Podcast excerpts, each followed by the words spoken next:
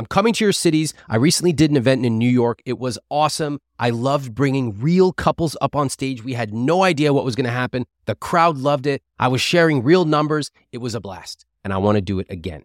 I'm looking to coach couples on stage at my next two live events one in Philly on June 1st, one in Boston on June 4th. If you and your partner want help connecting over money, you want to solve a big financial challenge you have, please apply at iwt.com slash live coaching. If you and your partner struggle to come up with a shared vision of your rich life, if you have different priorities about spending and saving, if you just can't get on the same page financially, I would love to coach you live on stage in your city. It is free of charge. You can apply at iwt.com slash live coaching. I'll see you in Boston and Philly. Recently, I had an event in New York City. I had hundreds of people come and I brought actual real couples up on stage and did a mini podcast right there in front of everyone. It was awesome. And I'm very pleased to announce that I'm doing two more events. I want to let you know about it before anyone else knows. June 1st, I'm going to be in Philadelphia. June 4th in Boston. If you want tickets, you can get them at iwt.com slash Philly and iwt.com slash Boston. Between now and May 3rd, you can use the pre-sale code Rich Life to get tickets. Again, June 1st, I'll see you in Philly, and June 4th in Boston. IWT.com slash Philly and IWT.com slash Boston. The careers themselves are stressful, like the nature of the work we do. It's we're both litigators, it's inherently adversarial he's managing the firm as well as managing a, a, caseload and he comes home and he's stressed and i feel like where's the financial reward in exchange for this level of stress that he's under and that pattern just repeats itself every day i would really like to be able to sleep better, better at night and you don't sleep well at night now because of what financial stress I feel really, really resentful of the situation. He chose to marry me, even though it meant like complete financial destruction for him. Really. I am resentful. And one part of it is that I can be relieved of my obligations if my ex wife um, remarries or enters into some sort of cohabitation relationship. The likelihood of that happening is very low because of the money that I pay her every month. In other words, she doesn't want to do it because the cash would stop. That's right. Wow. Meet John and Rebecca, both attorneys. John is 61 and Rebecca is 44. This is their second marriage. To recap what you just heard, John is paying about $70,000 a year in support between his ex wife's support payments and the life insurance that he's legally obligated to maintain for her. He's also paying an additional $600 a month so that Rebecca is covered by life insurance. Though they both earn good salaries, around $200,000 a year, he has a highly variable income that makes it hard to save, especially when he owes about $70,000 a year to his ex. Speaking of that, can you imagine having to pay $70,000 a year to an ex forever? Imagine how it would make you feel about money. Think about commuting to work every day. Think about every paycheck you made. Think about how you would even feel if you got a raise. John and Rebecca have been living with this for years. So, what prompted them to reach out to me now? Let's listen.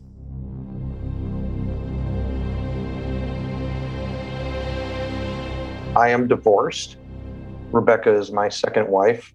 I pay my first wife $54,000 a year in maintenance, and that is a permanent obligation, meaning I stop paying it when I'm no longer earning an income. If I retire, then I no longer have to pay it.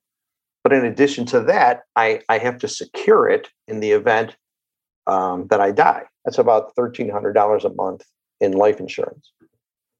I, I have no child support obligation because my children are all grown. Because of the length of my marriage, however, the, the court recognized that for my ex wife to have been out of the workforce for as long as she had, we had children that we were raising. you know, the, the law presumes that if you're married a certain length of time, your obligation can be 10 years, 15 years, or forever. And I fell into the forever bucket. I have a lot of questions about this because I've never heard of this. And I know you're both lawyers, so I'm sure this is all buttoned up. I'm sure that you have ruminated and commiserated over this for a long time. So we don't need to do that. But just so I understand the emotional tenor here, are you at peace with this? Are you resentful? How do you feel about this? That's a great question. I am resentful. And one part of it is that I can be relieved of my obligations really in, in a few scenarios. The first one is if I retire uh, and I cease earning any money.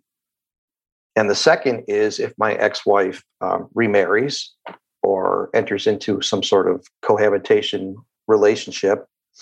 And the likelihood of that happening is um, very low because of the money that I pay her every month.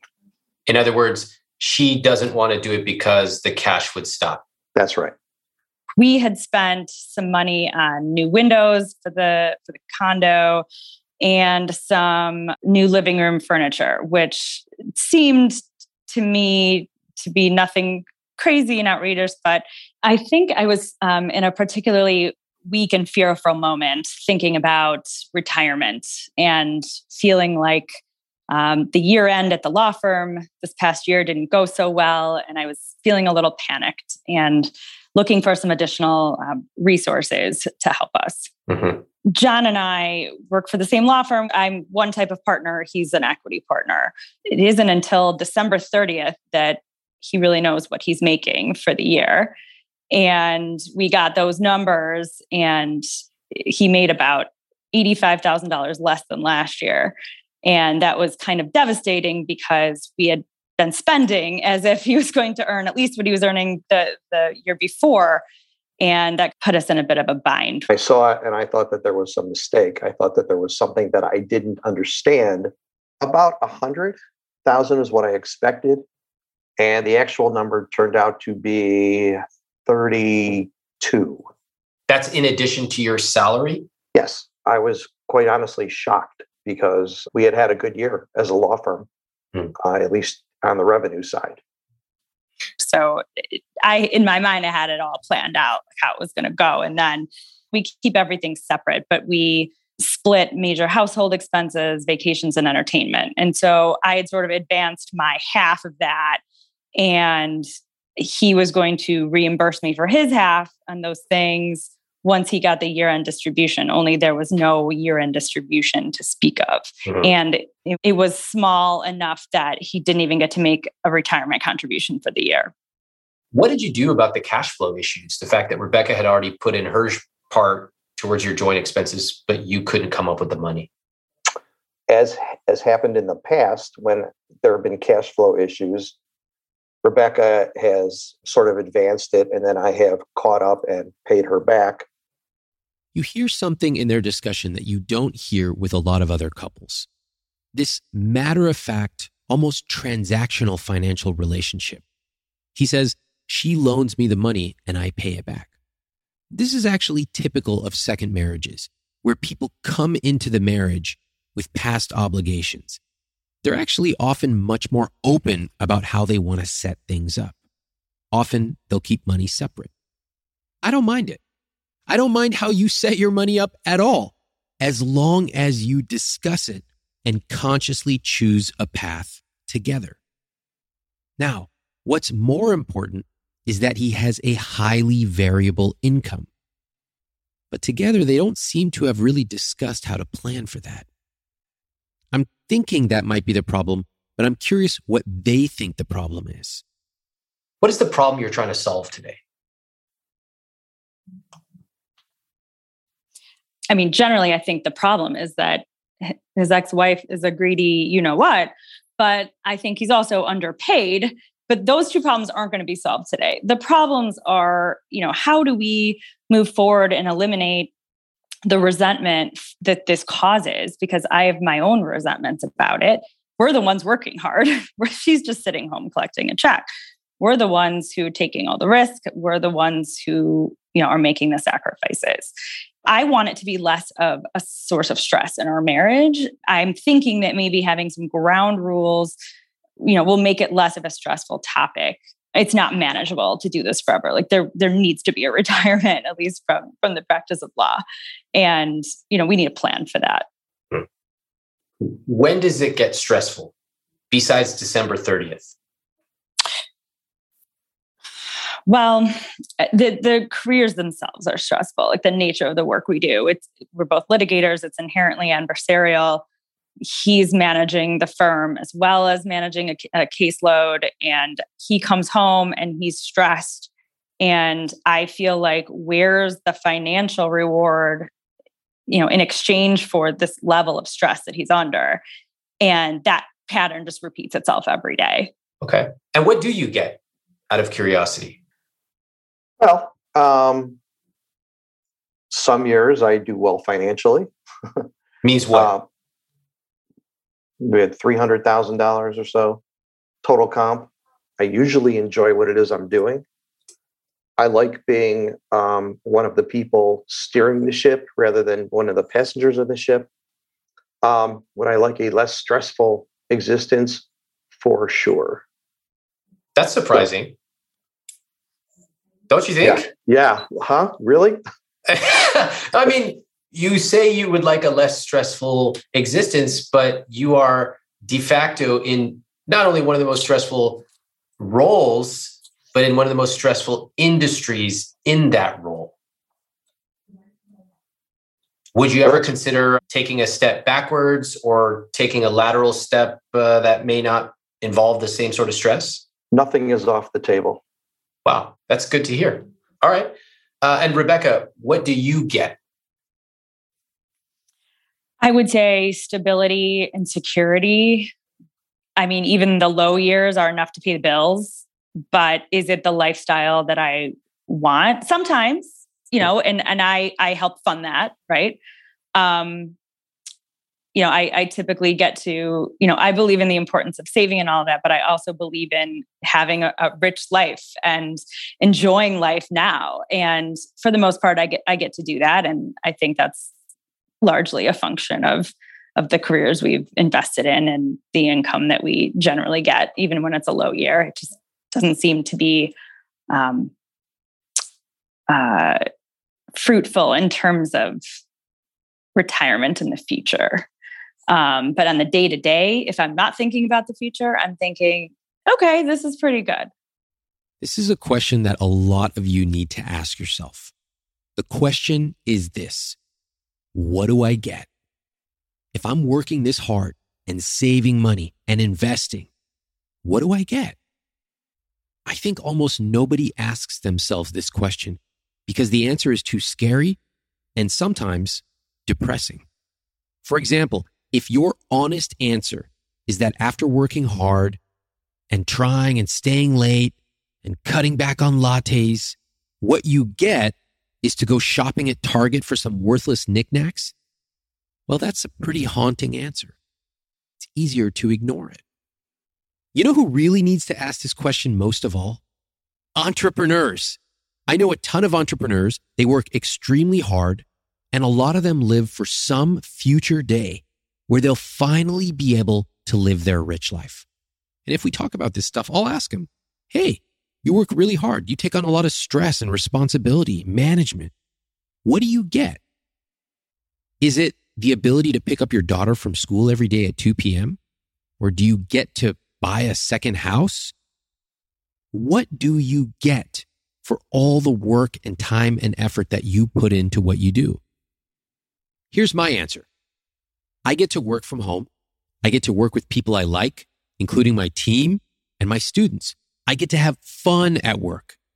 I get to travel for six to eight weeks a year, staying at my favorite hotels and sharing these magical experiences with my friends and family. And I get to eat whatever I want without looking at the price. The question to ask for all the work you do, what do you get? Now, back to John and Rebecca. If you ever follow me on Instagram, sometimes you'll see me post about my behind the scenes travel experiences, coffee tours, salsa making classes in Mexico, all kinds of culinary stuff in India. And I'll get a lot of people saying, Where do I find that Kyoto notepad maker that you found? And one place you can find that is Viator. In fact, my wife and I used Viator to book a Segway tour where we took a tour of a new city and we had an amazing experience, something we never would have thought of doing on our own. They offer everything from simple tours to extreme adventures. And with over 300,000 bookable experiences in 190 countries, there's something for everybody. Plus, Viator's travel experiences have millions of real travel reviews, so you have the information you need to book the best travel activities for your trip. When you book a travel experience with Viator, there's always flexibility and support with free cancellation, payment options, and 24 7 service. Download the Viator app now and use code Viator10 for 10% off your first booking in the app. One app, over 300,000 travel experiences you'll remember.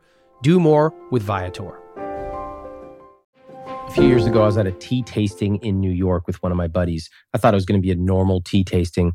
Suddenly, six people from Japan come in. They pour basically three thimblefuls of tea, and we tasted. I've never tasted anything like that. And they tell us if we were to buy that, just the three thimblefuls, it would be $75. Now, drop for drop, that's the most expensive thing I've ever had to drink. Not all of us have the time or the money to buy that specific tea from that specific mountainside in Japan. But what if you could capture that feeling of the care and the love, even the way that they served it to us? What if you could bring that to your home every morning? Well, I want to introduce you to one of our newest sponsors, Pique Tea. What makes Pique Tea special is that the tea is cold extracted using only wild harvested leaves from 250 year old tea leaves. That makes the tea rich in minerals and other beneficial compounds. Now, the greatest part is that Pique tea is zero prep. There's no tea bag that you have to steep for the perfect amount of time. Pique dissolves in cold or hot water in seconds. It's already pre measured, it's perfectly brewed, and it's perfect to take if you travel. My team's been trying Pique tea, and they especially love the Pu'er green teas. For a limited time, get up to 15% off and a free quiver with 12 tea samples with my link, piquelife.com slash Ramit. That's P-I-Q-U-E-L-I-F-E dot com slash Ramit, R-A-M-I-T. Let me make sure I understand that. So it seems like you got a pretty nice condo, did some renovations. I don't know the car situation, but you know, probably doing fine and you can wear a nice sweater, whatever it may be. Is it the retirement that's making you feel nervous? For the most part, I, I, just feel like there's no plan. There's no concrete steps that we're taking. We're just kind of hoping for the best and surviving day to day. Yeah. And you mentioned now plan, safety, security. Would you say those are common things that you look for that are important to you? Not the only things that are important, but yes, those are very important. Okay. John, do you care about safety and security in the same way Rebecca does? Probably not. Uh, I've had a plan too.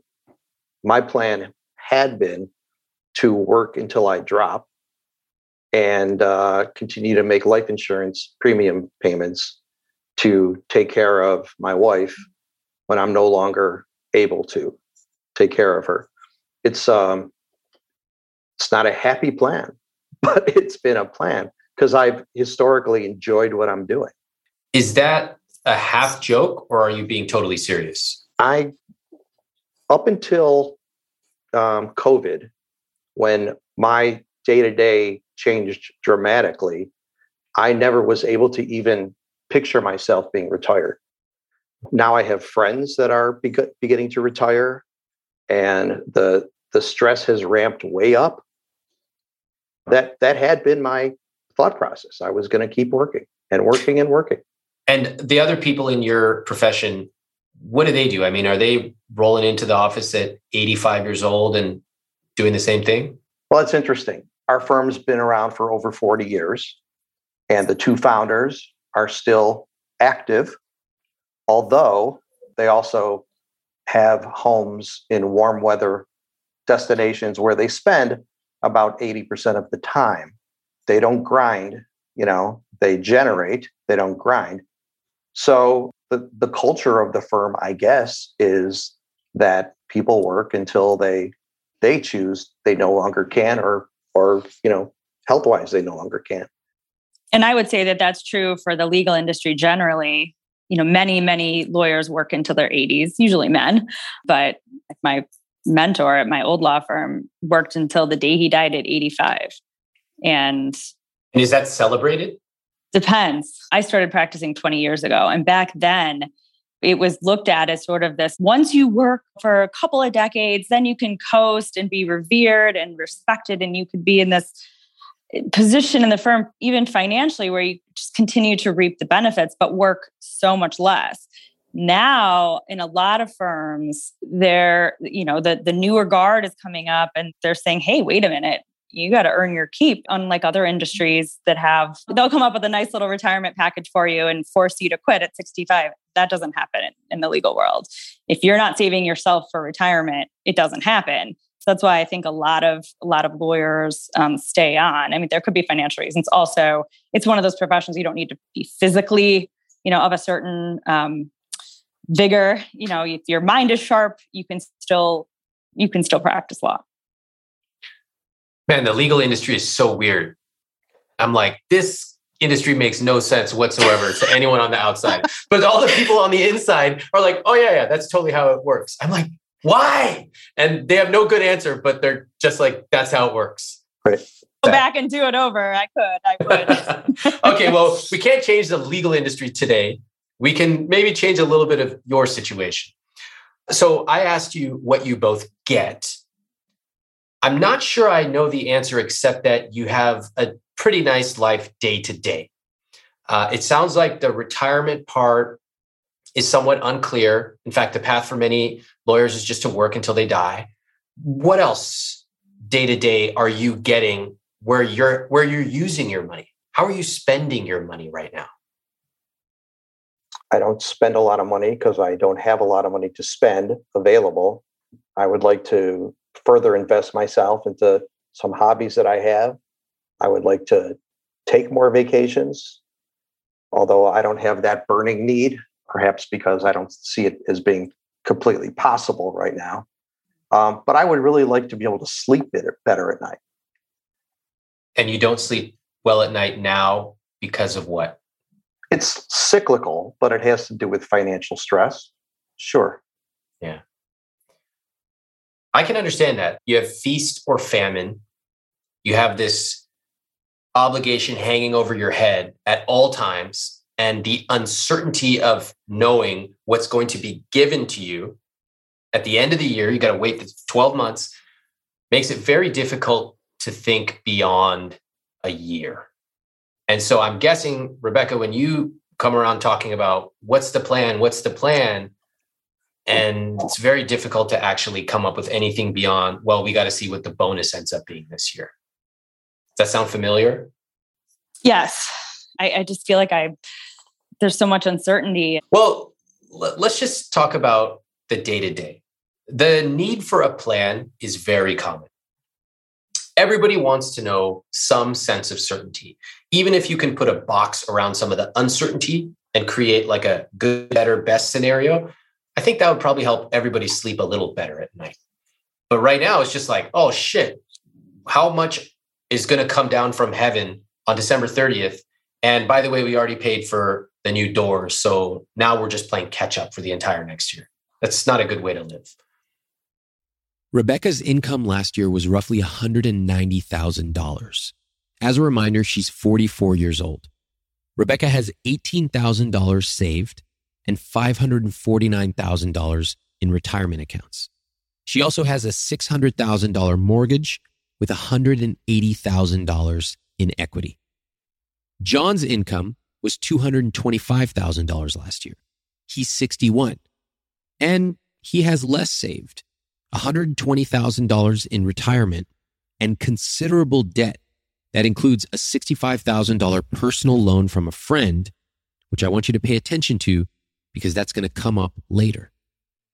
How do you feel about those numbers? Well, if you look at the typical rule of thumb, I've always read about 28% of your gross income. Don't spend more than that on, on housing. Even considering his support obligations, we felt we fall well within that. So we're not, I don't feel like we're overspending in our house. I feel that the savings could could be more, I think. Um, but I don't I don't know how he, you know, I don't know how he saves more. I feel like I'm already maxing out my 401k. I'm saving an additional 10% um, a month into a vacation slash house fund that gets spent down. But I feel like I'm I'm doing okay on saving.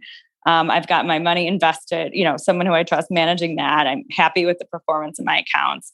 Uh, hate to think of the worst case scenario, but that's kind of what the life insurance is for. You know, we're not able to save the way we want to save. And so if, the, if I get life insurance benefit, that will make up for that. Um, but on the day to day, you know, I mean, I've done my calculations. You know, I have about after after taxes and housing expense. You know, I basically have four thousand dollars left every month to to put toward discretionary expenses, food, entertainment, travel, etc. I feel like it's enough. Somehow we're still stressed out about money and don't feel like there's ever enough for the important things like like John's retirement. Mm-hmm. It's kind of funny you two talk about life insurance a lot.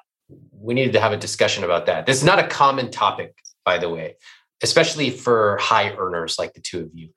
Rebecca, you mentioned it doesn't feel like you have a lot. Now, John, how do you feel about your numbers? Uh, horrible, horrible. Um, you know, uh, once in a while, I I go on the the website um, of the the company that manages a 401k, and it, you know, one of these things they tell you is how you're doing in terms of your retirement savings. And I always have the the stormy clouds and the and the thunderbolts. I, I've worked in this profession for 34 years. And due to choices that I've made, if this is the end of the day right now, I don't have a whole lot asset wise to show for it. I want to understand putting your ex wife's payments aside, mm-hmm. you've made pretty good money over the course of your career. Where has it gone? Um, well, um, I lost a lot of it in trying to maintain a household that I was not living in at the time when we were going through the divorce. And I had to, you know, take care of myself as well. That put me in a huge hole. A lot of it went to saving for my children's, you know, college education, contributing to things like life insurance. I'm not a big spender. I don't remember if I was 20 years ago. I don't think that I was. We had a nice home, but it shouldn't be a difficult question, but I'm having difficulty with it because I know what I don't do every month and I don't spend much money.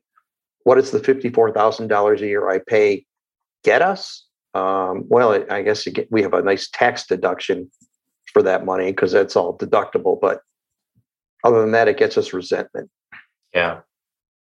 And when you think about earning more money, and you think, okay, for every hundred thousand dollars I earn, basically over half of it is going right out the door to this resentful situation that I have mm-hmm. no control over. Right. Do you think that that affects your behavior with money? Of course. I mean, I have to make sure that I'm able to do two things at the beginning of every month pay Rebecca what I owe her for my half of the expenses every month and make sure that I have the the cash to make my maintenance payment and my life insurance payment. After that, I guess it's all me, but you could do the math yourself, right?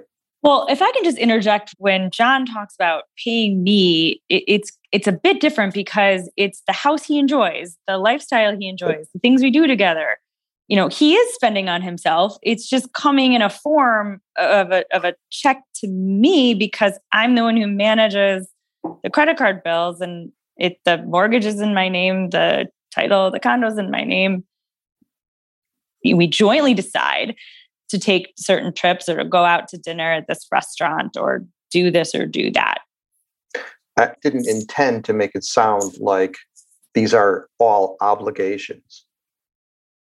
What I meant to say was, I have to make sure that I have enough at the beginning of every month to do everything. I get it.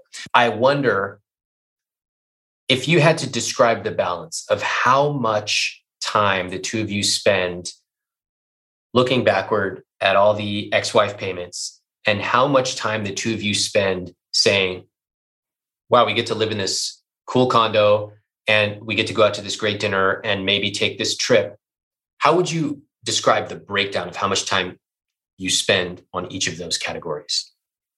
I spend far greater amount of time appreciating what we have and what we do than feeling resentful for what I have to do.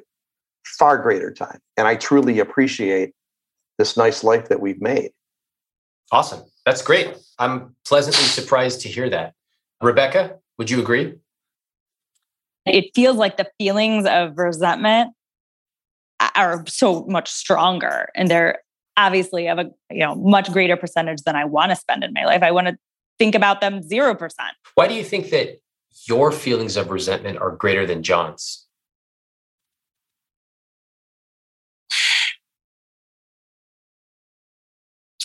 I think, well, number one, I think it's a function of age. Um, he is older, so he's, I think, has a better appreciation of just enjoying life and being grateful. I think I, you know, having those 17 years on me um, is is one factor.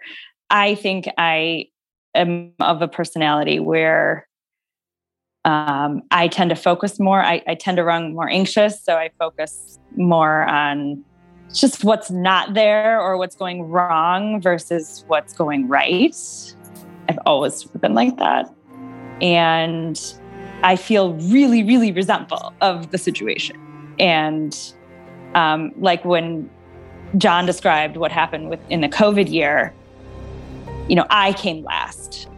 And so he's prioritized me in the day-to-day life and our marriage, obviously. And he chose to marry me, even though it meant like complete financial destruction for him, really. When you made a lot of money, what did you do with the money? Last year, the first 25,000 of it went to my retirement contribution. The next 10 or 11,000 dollars went to pay my two partners for their shares. The next 9,000 or so went to repay Rebecca the money that I owed her. And then I paid down a lot of bills that I had and made sure that I socked a little of it away to make sure that I wasn't going to run into any issues with the life insurance premiums that I had to pay. And as I sit here, I can't tell you exactly what else I did with it.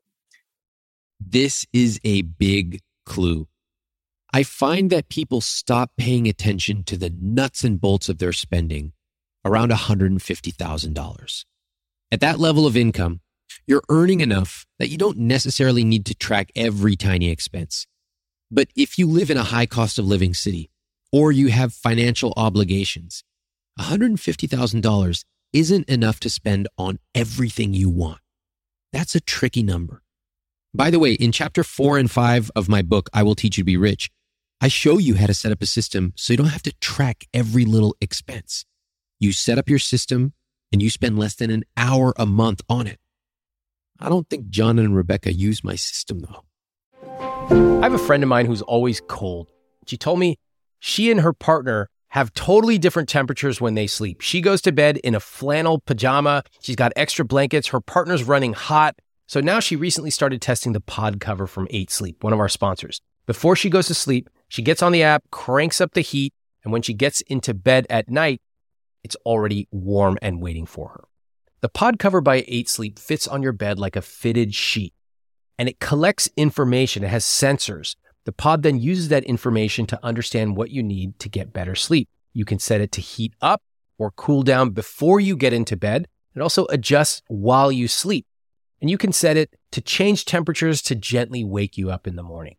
Best part, there are two zones. So if you run hot and your partner runs cold, you can each set your side of the bed to exactly how you want it.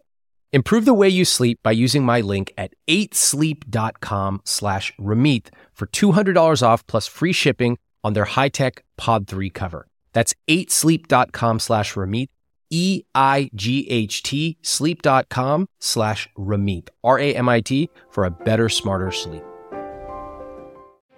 I get tons of email every single day, and I want to give you a behind-the-scenes look at how I manage emails from my team, from my family, and from you.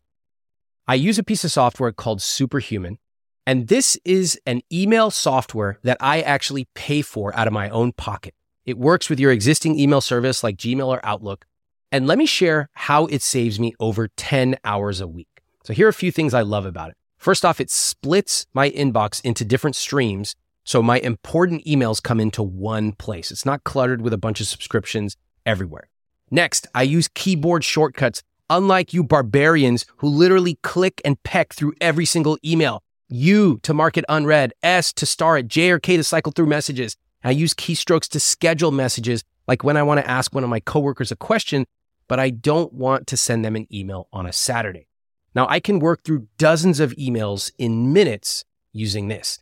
And Superhuman just introduced an AI feature which allows you to take a huge email with all these people chiming in and automatically summarize what's going on in a few bullet points. It'll even draft emails for you. So, if you want to buy back your time, Superhuman is a no brainer to me. It's something I spend my own money on and I love it. Right now, all IWT listeners will get a free month of Superhuman. You can get started at superhuman.com slash Ramit. That's superhuman.com slash Ramit, R A M I T. What's the difference between a year where you make 235 versus a year where you make 305? Retirement contribution for one. That's the big one, really. It's hard to say what I cut back on because, like, again, Rebecca may disagree with me, but I don't. I don't believe that I spend very much money. Certainly, taxes are greater the year that I make more money. Rebecca, You had the exact question that I had uh, for the last 10 years, which is where does the money go? And I ask him that, and you know, it comes across as accusatory or that he's lying. I mean, there has been some dishonesty in our past about some debt that he's had, but we've worked through that. We're in a much better place about it. And I truly don't believe he's spending money somewhere. But you know, we'll we'll have to both cut back. You know, we'll have to take a different kind of trip, or take fewer trips, or um, go out to eat less, um, or hold on. Yeah. What does that mean? A different kind of trip? So, um, my thing is travel and luxury travel, and Oh, I like to speaking in my language. Hold on. yeah. We got to get into this. What are your hotels? Oh, Four Seasons. um, you know, give me a destination, I'll tell you where I, I will stay. Okay, good answer. Okay. So, um, this year, the hotel that used to be seven hundred dollars a night is now twenty one hundred dollars a night. And it's ridiculous. And I was willing to sort of do that during one year, but it doesn't seem like that trend is changing. So now I'm thinking we, we need to make an adjustment to, you know, we're not gonna we're not gonna stay somewhere that's twenty one hundred dollars a night for more than one or two nights. But last year, you know, when it was a good year, we did we did spend more on on trips and we stayed at the Post Ranch Inn in Big Sur, which is a bucket list hotel for me. I'd wanted to go there for 20 years. The one night we stayed there, it was for his birthday. It was $2,100 a night. To me, it was worth every penny. But Okay. and, and I've already planned. I've already planned out the trips. Oh, very good. So you have the number, you know how much you're going to spend and how many times you're going to travel this year? Trips are planned. Yes. Wow. Okay. I'm pleasantly surprised. That's really sophisticated. Very good. Still brings us back to the question of where does the money go in good times? Probably more to travel. Yes. What else? would say we would eat out more. I mean, I'm sure you guys are eating at a nice restaurant, you know, whatever, a couple times a week. I- i- Is that a good ballpark assumption or is it more? No, that's that's the max we'd eat out. I've been cooking a lot more since COVID. Okay. 70K. Where does it go? it's really 30K with taxes, maybe 40K, let's say. Where else? That's a great question. I mean, I really don't know. Um, I had I've had some significant medical expenses the last few years. Hmm. So that's another about five or six grand a year. And and I I had paid down a significant amount of of debt. You know, uh, I had cleaned the slate. Really, I had.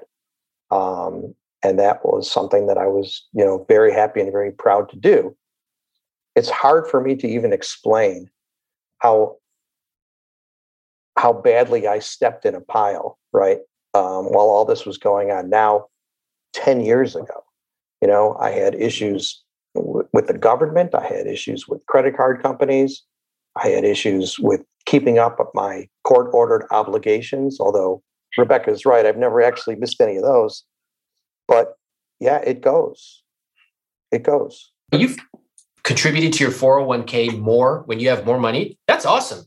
Do you feel good when you do that or not? I felt fantastic last year when I was able to do that.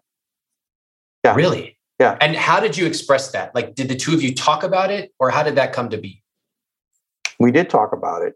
And uh, I felt a great sense of relief. And I had this mindset that this was something I was going to be able to do every single year. That didn't happen. I similarly felt a huge sense of relief last year thinking that that this was going to be the new pattern going forward. And I thought, okay, maybe things aren't so bleak. You know, mm. There is the debt. There has historically been, you know, a lot of money stress. I thought, okay, finally, this this is the light at the end of the tunnel. So this past year is a huge setback. Well, okay, I, I will say I'm pleasantly surprised to hear that both of you celebrated it. This is surprising to me because a lot of people don't celebrate when something good happens. When you're down in a dark hole one good thing happens, you go, yeah, but I'm still down in this dark hole. And I'm actually pleasantly surprised to hear that both of you recognized it was an amazing opportunity and an amazing thing that, John, you were able to contribute more in 401k. That's awesome. However, this idea that suddenly we've turned the corner and it's all going to be positive, I think is setting you both up for negative feelings oh, this was a huge gut punch. Yeah, this year. Agreed. I mean, your finances to some extent are out of your control, at least the end of year part. And so to only count on it being up is not realistic, right? And you saw that last year. Mm-hmm. So, what if instead of assuming it's always going to be the highest case, we make a little bit more of a conservative assumption? start to live on that amount, start to plan for that amount. And therefore, if you happen to get paid a whole bunch more, it's icing on the cake. You're willing to talk about it. To me, that is the most positive thing that could indicate there's a light at the end of the tunnel. Lots going on here. There are the emotions around money, plus the actual numbers and the system they use to manage their money. And all of them need work. I don't blame them for feeling stressed out about money. If I were in their shoes, I'd be stressed too. Sometimes they earn this much, sometimes they earn way more. How are you supposed to plan for that? I will say I was surprised to hear that they celebrate money. That's actually pretty rare. And it's a very good sign that they can understand the joy of money, not just the stress. What I find interesting is that they seem to set themselves up for failure. They plan based on these windfall years, but that's just not reality. Some years aren't like that. And when that happens, they feel like they failed. A lot of people plan month to month. They never stop and zoom out and think on an annual basis. And then a lot of people only think on an annual basis. They never zoom out and think about a five year basis. I want you to zoom out of your weekly or monthly, or depending on what level you're at, even your annual thinking. Think at a bigger scale. If you assume an average income of, let's just say $100,000 for easy math, that means some years will be $125,000 but some years will be $75,000. That's how math works. Some years are better, some years are worse. I've had years where I made way more, some years where I've made way less. If I didn't have a North Star, some bigger vision than how much money I made that year, I would be sad and stressed too. Here's what I want to do with them. I still don't understand where he's spending his money. So I'm going to do some calculations with him to figure it out. As you listen, you'll hear how easy it is to mindlessly spend way more money than you thought. When we did the first calculation, we were left with 55,000 minus 8,000 for disability and medical, minus $25,000 for 401k full contribution, minus an $8,000 loan. You still have $14,000 left. Are you surprised by that number? Yes. Okay. Rebecca. Because what's not included in that, in the numbers we gave about the household expenses are food, entertainment, things like that. So the $2,500 number was just uh-huh. housing, Right. taxes, Okay. HOA, I get it. that. How much is that stuff per month? His share. About 2000 a month. Ooh, that takes you into the red. See, Okay. So All here we go. Fine.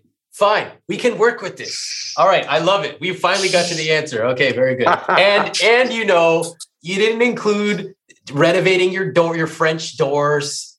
That stuff is not in there either. Did you notice that? correct. And I didn't catch the Las Ventanas or uh, all that nice hotels that that at least you, Rebecca, love to go to. Did you guys notice that? Correct. Yes. So now we see how it's possible to make quite a bit of money, but it sort of just comes in and goes out, and you don't feel like you're getting ahead anyway. Right. There's no vision. There's no vision. First of all, there's no accounting of where the money actually could go. But second, there's no vision of where it should go. Now that we've got this on paper, we can start to rejigger things and we can make a rule of thumb. If I make uh, 235,000, this is what I'm going to do with the money. When I make more, this is what I'm going to do with that money. And so you don't have to achieve all this stuff every single year, but at least you know what to do in the base case and what to do in a really good case as well. That's going to feel so much better than just like, oh shit, what do I do with this money? It's just coming in and going out. Question $2,000 that you just mentioned was what your food and entertainment Yes. So I kind of roughly estimated about food, entertainment, target runs, that kind of thing. yeah for just him per month Yep. It's a lot Nespresso coffee, uh, eating out, dental Yeah. insurance. Gifts. no Uh, come on dental insurance and Yeah. Dinners out do not count as the same thing don't bullshit me what is it that's a lot of i don't mind that you guys are spending you make a lot of money but what is it 2000 for him and 2000 for you that's quite a bit what is it is it delivery is it food what is it I mean, once in a while, we'll have a random expense in there. Like, for example, two months ago, we bought a Dyson air purifier, humidifier.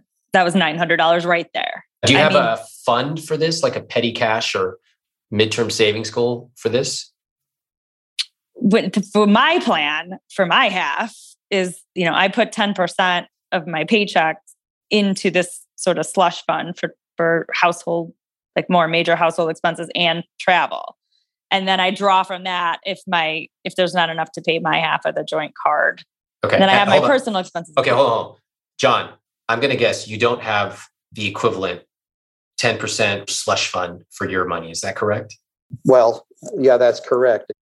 One of the key distinctions between the rich and everyone else is that the rich save before they need to. Notice that Rebecca proactively puts 10% away for these sorts of things. When the time comes, she's not scrambling for the funds. She's not wondering if she has enough. This is a great way to think about predictable expenses like travel and birthday gifts. In fact, you can even create a fund for unexpected expenses like parking tickets or home repair. Plan ahead. It makes all the difference. One of my money dials is generosity. For example, I love tipping big. I love buying gifts and experiences for my family. And recently, I bought my parents a subscription to Delete Me, this episode's sponsor. Delete Me is a subscription service that will remove your personal information that's being sold online. If you've ever Googled your name, you'll notice tons of search results with your personal information being shared online. That's not okay. It's not okay for you. It's definitely not okay for your family, including your parents. Now, Delete Me will remove it all your name, address, phone number, all of it. It automatically works in the background to scan and delete your personal information from over 30 data brokers, but they'll do custom requests on over 580 data brokers total. The thing is, identity theft is a real issue. An estimated 15 million Americans had their identity stolen in 2021. We've had a number of people on this very show who were victims of identity theft. And often it put them into tens of thousands of dollars of credit card debt and it ruined their credit. That's why I find Delete Me so valuable. It's a service that I personally use and I love it. They reviewed over 4,600 listings for me and removed dozens of pieces of personal information. I knew it would be important to protect my parents too, but I also knew that they probably wouldn't sign up themselves. So I just got it for them. So if generosity is one of your money dials, great. If you care about your parents at all, if you have ever given them a hug, just sign them up. You know they aren't going to do it for themselves, but you also know that they probably need it. So if you want to get your personal information and the personal information of your loved ones removed from search results on the web, go to joindeleteme.com slash Ramit for 20% off a plan for you or your entire family. That's joindeleteme.com slash Ramit, R-A-M-I-T for 20% off.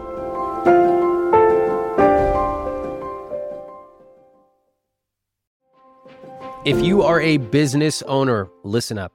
As your business starts to grow, you and I both know what happens. Those things that you used to do manually start to break, they start to take up all your time, and you decide, I'm going to look for some automation. The things you used to do take a week, but how do you automate these things? Well, if this is you and you are in charge of your business, there are three numbers you should know 36,000, 25, and 1. 36,000, that's the number of businesses that have upgraded to NetSuite by Oracle. NetSuite is the number one cloud financial system. It streamlines accounting, financial management, inventory, HR, and more. 25, NetSuite turns 25 this year. That's 25 years of helping businesses do more with less, close their books in days, not weeks, and drive down costs. And one, because your business is one of a kind. So you get a customized solution for your KPIs in one efficient system with one source of truth. You can manage risk, get reliable forecasts, and improve margins. It's everything you need all in one place. And as you know, I like to see all my numbers in one place. That's exactly what NetSuite can help you do. Right now, download NetSuite's popular KPI checklist designed to give you consistently excellent performance absolutely free at iwt.com slash netsuite. That's iwt.com slash netsuite N E T S U I T E, to get your own KPI checklist. IWT.com slash NetSuite. 15,000 is probably accurate for our joint trips. Okay, good. So we're in the red now, which is okay. I mean, we don't want to be in the red, but at least we can see everything. And I am guessing we're probably 10 to 15% off in some direction. John, what do you want to do?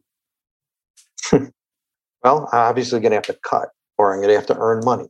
Those are the two options right now, right? Yep. Well, I, I can only cut those things that are considered discretionary. So that would be the, the, the travel, the eating out. I've got to pay my taxes. I want to make my 401k contribution, although it does not have to be the entire $25,000, but I would sure like it to be. Well, I want John to pay himself first. I want John to max out his retirement. Mm-hmm. So, whatever I need to sacrifice, that's fine. I'll figure out how to fund the trip separately. But what's also not included in these numbers is my portion of the life insurance. So, that's another 10. I'm willing to sort of consider as part of this that maybe we don't need to do that anymore. But I'll tell you why it's been important to me, aside from the practical reasons. It, to me, it avoids resentment if he's providing for his ex-wife on his death, but not providing for me. And I, I sometimes come second now. That's sort of a way to ameliorate it. And again, to practically to account for, you know, our inability to save as much as we'd want to. Um, that's, yeah. So, for example, I pay $1,300 a month for $2 million worth of universal life insurance. Of that, Rebecca probably. Who, who sold you that? Who sold you that? You'll laugh. Um, the same friend that let me the. No, I'm not laughing because I already knew the answer. Yeah, yeah. You guys, this guy's not your friend. Universal life insurance is a fucking horrible. Oh, it's horrible. It's horrible. And you know who it enriches? The salesperson. Yeah. So once you've been paying it, I assume for a long time, you're like, oh my God, sunk costs. What should I do? How much are you paying? 1300 a month? Yep. Holy shit. And how long have you been paying that for? Since January 1st, 2016. I want to wring this guy's neck. Attention, podcast listeners. I'm going to give you a quick tutorial on how to know if you're getting ripped off. If you have a guy for your money, you are probably getting ripped off. If your guy sells insurance and annuities, you're getting ripped off. And if you text them right now and ask them, Hey, out of curiosity, can you tell me your fee structure? How much do you charge me? And what is the fee structure? And they send you back an oddly emotional response. Like, how could you ask that? We've worked together for so long. I thought you trusted me. You're definitely getting ripped off. And also, send me screenshots. Guys, universal life insurance almost never makes sense. If you want insurance, start with term life insurance. Remember this. Insurance is not an investment, no matter what your guy tells you. Insurance is insurance and universal insurance only enriches the salesperson. By the way, for all the insurance salespeople listening, don't bother writing into me. Okay. I'll see you in hell. This is the reason I'm getting mad is not at you. It's that I don't think you should have to be financial experts to not get ripped off. I shouldn't have to be a lawyer to not get ripped off when I go buy something from a store. And you shouldn't have to be financial experts. Okay. I can't tell you on this call alone whether you should cancel your policy or whatever. Here's what I can tell you uh, universal life insurance is almost never good. Term life insurance is much better. If I were you, uh, yeah, I would encourage you to look up the price of term. I would also say, you know, Rebecca, you kind of graciously offered to say to John, hey, maybe I'm willing for you to pay yourself first. Maybe I don't need this payment. Personally, I think there are a lot better ways for John, you to be providing for Rebecca, given your age. Uh, I would not be taking my money and putting it in universal life insurance because you're just being having fees siphoned out of it. A, a much better approach would be for you to either contribute more to your 401k and or another type of retirement vehicle, an IRA, whatever else you're eligible for with your income. And then presumably if you were to pass away, that would be passed to her. Is that how you've set up your accounts? Yes. Okay, then there's no reason for you to be putting money into this black box where a ton of percentage of it is being taken out and given to the sales guy. Um, right. I I uh, I was looking for a term policy because prior to my 10 year term expiring in 2016, I was paying pennies for $4 million worth of insurance. So I was told it wasn't available. Um, and it wasn't available at an affordable rate because of certain health issues and, and other things. But okay, this is tough. You, you really kind of backed into a corner here. Well, I'll encourage you to see what else is out there, take another look. Maybe things have changed. If it were me, I'll speak for myself, and I were in the exact same situation, I would simply take the money that I would be paying towards this universal, I would put it in retirement accounts, and I would just tell my partner, hey, let me explain why I'm doing this. Because I'd rather have 100% of this money go to you in the case that I die rather than X percent minus the fee that's being siphoned off right now. Understandably, there's some complexity, health issues, sunk costs, et cetera. Mm-hmm. So that's something you probably need to work through. Yep. All right.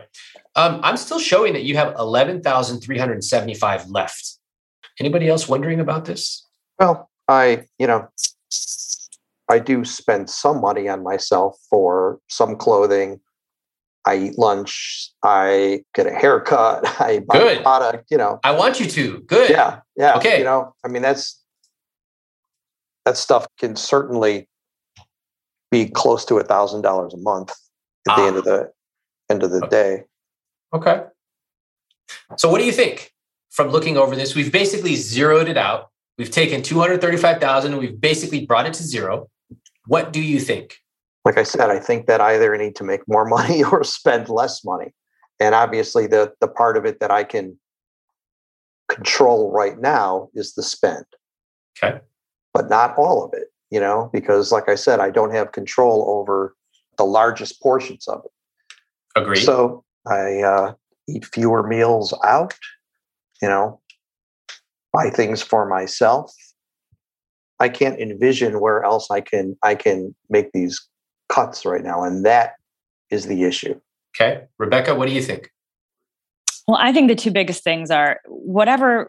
Put the math aside. Whatever John thinks he's able to do, not able to do. It's clearly possible to prioritize his 401k contribution and he's got to find a way to make that first and it's it's clearly doable and then i think the second thing is is we'll talk about revisiting the life insurance issue because that is a big chunk of money that that goes out the door you know i know he looked at some things and we talked about it and i don't know if it's possible to to reduce the policy to what he has to maintain under court order to eliminate my piece of it but we're going to talk about it and and put pen to paper because we've never really done that.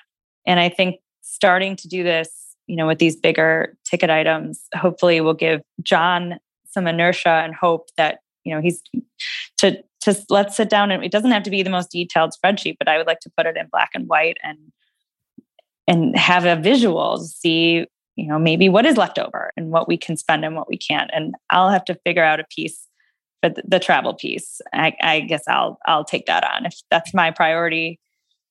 Well, let's talk about that. So the travel part, let's talk about this. And I happen to understand this because I like to stay in nicer places than my wife does.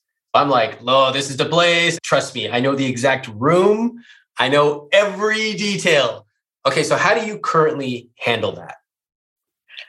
Yeah, I mean, I basically research all the hotels and travel, and I I plan it all. I have a, a a bucket list of hotels I want to go to. And I say, this is what we're doing.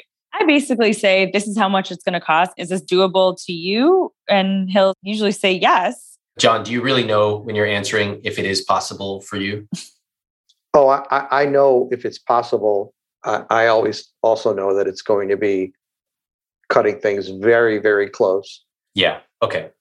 Uh, so we would put it on the joint card where we earn our airline miles and that's important to me too, because I accumulate miles for other trips and we accumulate miles for our trips. And then at the end of whenever the bill is due, I'll say, this is the half what the travel costs. And he'll include that in the monthly check he writes to me. John, do you care about hotels like Rebecca does? Absolutely not. I already knew the answer. I just had to ask it because I like to see it in another couple, just like my own. Can I make a suggestion? I'll tell you how we have handled this because when you're working with these really expensive hotels, it can really quickly add up. That's number one. And then number two, you've got a finite amount of money here. So, like two or three thousand dollars can actually swing things quite a bit for you, John. Mm-hmm. And so when I hear this, you know, this feeling of like, oh, is it ever going to end? And I think by making a few key decisions correctly, a lot of this stress becomes alleviated. Good. So here's how we handle it. First off, we make a plan at the end of each year, very similar to how you have, it seems. We're going to go on this many trips, and we know that each trip is on average going to be, let's just say, $3,000. When I pick that number, $3,000, and my wife and I talk about it, what I would say is we would pick a mid level place that would be okay for both of us. I'm not talking about Motel 6, but I'm not talking about Aman. I'm talking about something that we would both be okay with. Now, if I go, we need to stay in this hotel with a pavilion pool or whatever, and that's going to be an extra 5,000, 10,000, whatever, then we were going to have a conversation. And in some cases, we would say, like, this is for both of us. Let's do this because it's special or it's within our plan. If it's just something I want because I'm weird and I want it, and then uh, which I can sense is the case here, then I can so relate. Yes, then I would be like, listen, this trip, the baseline of this trip is let's say 5,000. I want a room that's going to cost X thousand, 4,000 more. I will pick up the 4,000. Okay. Personally. And so we have this conversation, and sometimes I'll make the case and she will say, you know, we should do that joint or not. And I'm perfectly fine if I really want something. And also, I can afford it. Rebecca, you can afford it from your own plan. Now, what does this mean for the two of you? I actually think it brings you closer together. First off, sometimes you're going to be like, uh, Rebecca, you're going to go, all right, I don't want to pay $5,000 out of my pocket. This baseline hotel is perfectly good. We're get to spend some time, eat some good food, great. Other times, Rebecca, you're going to be like, nope, this is Post Ranch Inn. This is what I think is great for us. I want to pay for it. And then finally, John, as you become more comfortable with your financial situation, I know that it's going to be the case where you're going to go, you know what, this should be both of us. And maybe even one day, like I'm picking up X because I had an amazing year and an amazing bonus. This one's on me. So it allows you just this selection of control. And the two of you get to talk about it, but you're starting from a baseline that's fair for both. It's not fair to expect John to be able to afford the places that you want to go to, Rebecca. Right? How do you both you're feel right. about that? I think that's a great plan. John? I don't know. Call me old school, right? You know what I'm going to say. I have a hard time with the concept of not um, sharing these expenses equally. Although these hotels don't mean as much to me as they do to Rebecca, I enjoy her being happy. You know, I get it. Yeah. Rebecca?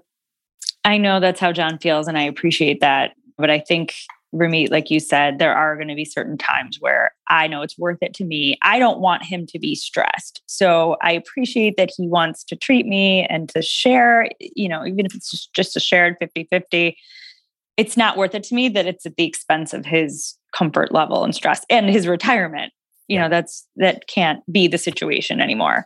No post ranch inn is worth your retirement, John. I don't care how nice it is. That's a nice hotel, but no what I want for both of you is, John, I want you to be able to sleep better at night. And I can see a path. I know you can't see it yet because you're still embroiled in like, oh my God, obligations, but I can see a path with your numbers. And we are using a conservative assumption. Right. We haven't even talked about what happens when you get the big bonus. Uh, Rebecca, I know that you've mentioned that you want safety, you want a plan. And so, uh, listen, I understand the old school mentality, as you put it, John, but I think that if the two of you have this discussion, it will be great. I also think that the difference between the way that you are currently traveling, John, you mentioned like this is the only way we were able to do it. The difference between that and this plan is this plan is proactive. The two of you are reactive to money. Imagine December 30th, you open the spreadsheet, you go, oh shit. And then the entire rest of the year, you're playing catch up. It's no way to live right? You're playing catch up from last year's taxes, last year's debts, last year's French doors, all of it. It just sucks. You never get ahead. The only time you get ahead is if somebody bestows you with this gigantic bonus, which then just gets eaten up. Right. We got to end that pattern right now. So part of it is what we have just done. We've changed the dynamic around travel. That's just one example. You can extrapolate that to many. Let's pick a number hotels and travel go from 625 a month to what? What number? Make it up. 300 a month. Great. Okay, you cut it in half. Is that realistic? I think so. I think, you know, if I'm contributing more of it, even that's that's realistic for okay. John's share. Okay, great. Perfect. So right there, we just earned an extra $3,000. Now here is the key. What are you doing with that money, John? Putting it into my retirement. Good. Good. And if you've already maxed out your 401k, what are you doing with it? Paying down debt. Which You know, debt? Um,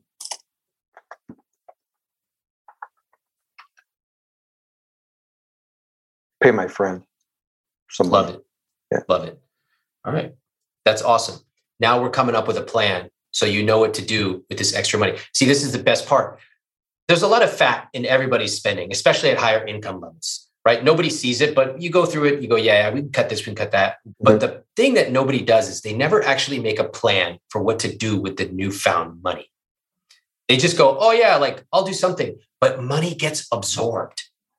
One of my friends told me, he said, when you become a parent, your kids will suck all the energy out of your relationship if you let them. And so you have to fight for the two of you to have time together. I thought that was really wise. I found the same thing with money. Money will go if you don't prioritize and fight for it to go to the right place, especially when you live in a city, in a nice place, etc. Right? No judgment. I like to eat out sometimes too, but I got to make sure I prioritize the things that matter. Okay, we did that. What about this 2000 on food and entertainment? I feel like there's an opportunity there. There's some wiggle room. Find it. It's okay if it takes a few months. Mhm. The point is not that I, I need you to start cutting everything tomorrow. That's not the point. It's got to be sustainable. But Right. I'm willing to bet, just from looking at these numbers, there's a way for John to reduce about 300 to 500 a month with a little thoughtfulness, a little creativity. Again, that's that's 4,000 bucks plus per year. We're starting to talk about some serious cash here. And some suggestions I might make would be John, you've mentioned you want to build up your savings account. I think that would be really smart. It would give you a sense of security. It would also do the same for you, Rebecca. So, yes, of course, you're going to max out your 401k. That should happen. But what else? You have other retirement options. It could be investing or it could simply be savings. And that would make, start to feel really good when you see 5,000, 10,000, 15,000 just Sure. sitting there liquid, make you sleep a lot better at night. Yeah. Yeah. Yep. Okay. What are you both thinking as you hear this conversation right now?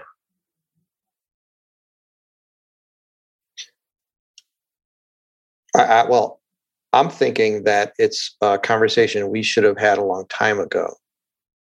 And it's certainly possible to accomplish what we need to accomplish. Rebecca? I'm feeling a lot more hopeful, and I see a tremendous change in John. You know, in, in terms of his openness. You know, before money was you know a topic he couldn't talk about, much less like literally go down and make a list of, of what we're spending and how to maybe cut. So I think this is tremendous progress already. This is awesome. Well, I will say you both came to play ball. And that is what I appreciate most. We can be in whatever financial straits, but the fact that you both are open about the very complex financial situation you have is absolutely amazing. I have been very impressed that you two have talked about so many of these things. Yeah, maybe you haven't talked about it in the perfect way. And sure, there's some avoidance in certain things. Okay. The fact that we can sit here and take some assumptions about how much you're going to make, which until now has paralyzed the two of you. Well, the answer is just pick a number and Yeah. ideally be conservative. So we picked it. We have some stuff. I think there's probably some wiggle room in this uh, on the order of like 10,000, maybe even more per year, which is a lot of money. And finally, something that will be a joyful discussion for the two of you is what do we do if I get a bigger bonus? That's a great conversation to have. right. I'll leave that for the two of you to have. The elephant in the room for John and Rebecca was the nearly $70,000 in annual obligations that John has to pay to his ex wife every year. Did you notice that it dwarfed almost anything else we talked about at the beginning of the call? But did you also notice that by the end, we weren't really talking about that at all? Here's why. Sometimes the thing that consumes you is not really the major problem at all. It's simply the step you have to get over to confront the real issue. The fact of the matter is, John owes nearly $70,000 a year. Nothing he can really do about it. He's a lawyer. I'm sure he's looked into it. Let's move on. Once he accepted that, Then we got to tackle the real issues. One of the real issues was he doesn't know how to plan on an irregular income. He can make 235,000. He can make 305,000. So what's he supposed to do? Well, the answer is just plan around 235,000. Just plan around it. Once you make a plan on how to live at 235,000, which is his conservative estimate, then the rest of it becomes a joyful exercise of what do I get to do with all this extra money? And some years, like last year where he didn't get paid a whole bunch more, that's okay. You can't get paid a huge bonus every single year. He got paid roughly his base case assumption. He's already planned for how to live on that. It's no big deal. Sometimes we're so paralyzed by uncertainty that we go years without making a decision. It would be much better if he simply said, you know what? I'm just going to pick the worst case scenario 235,000. Let me plan around that. Once he did that, it was very freeing. He could start to look at his expenses, which had candidly gotten a little bit out of control. I can understand why. That doesn't justify it, but I can understand why. Once he started to get disciplined about that, then he started to realize, oh my gosh, I can pick up $4,000 here, $5,000 there. I can tighten up certain things. That's a lot of extra money that can go towards his retirement. It's very meaningful, especially at age 61. And then, of course, he had to talk to Rebecca. They have some assumptions in their relationship. You know, he wants to be 50 50 in certain expenses. That will be for him and Rebecca to discuss. They also have differences of opinion on how they're going to spend on things like travel. In the grand scheme of things, those are minor issues. And I actually think that they're probably pretty reasonable about that. The larger issue is having a North Star. In their case, the North Star might be I want to be financially responsible. Even though I'm obligated to pay nearly $70,000, I still want to save and contribute to the household. And I want to provide for you, Rebecca, in case something happens to me. That's a great North Star. That allows him to have a very good quality of life, to acknowledge reality, and then to make a plan. That's one of my goals with this podcast. So, thank you for listening. And by the way, I received follow up letters from Rebecca and John. You can read the full follow up letters from both of them at iwt.com slash follow ups. But here's a little excerpt of what they wrote. Quote, we are too reactive regarding money and we have no plan. Also, there's too much left up to chance regarding John's year end. Having a plan based on John's worst case scenario will alleviate anxiety regarding waiting for year end info. Any extra money will be icing on the cake. That's exactly what I wanted to hear. To read the full letters, go to iwt.com slash follow-ups and enter your email address.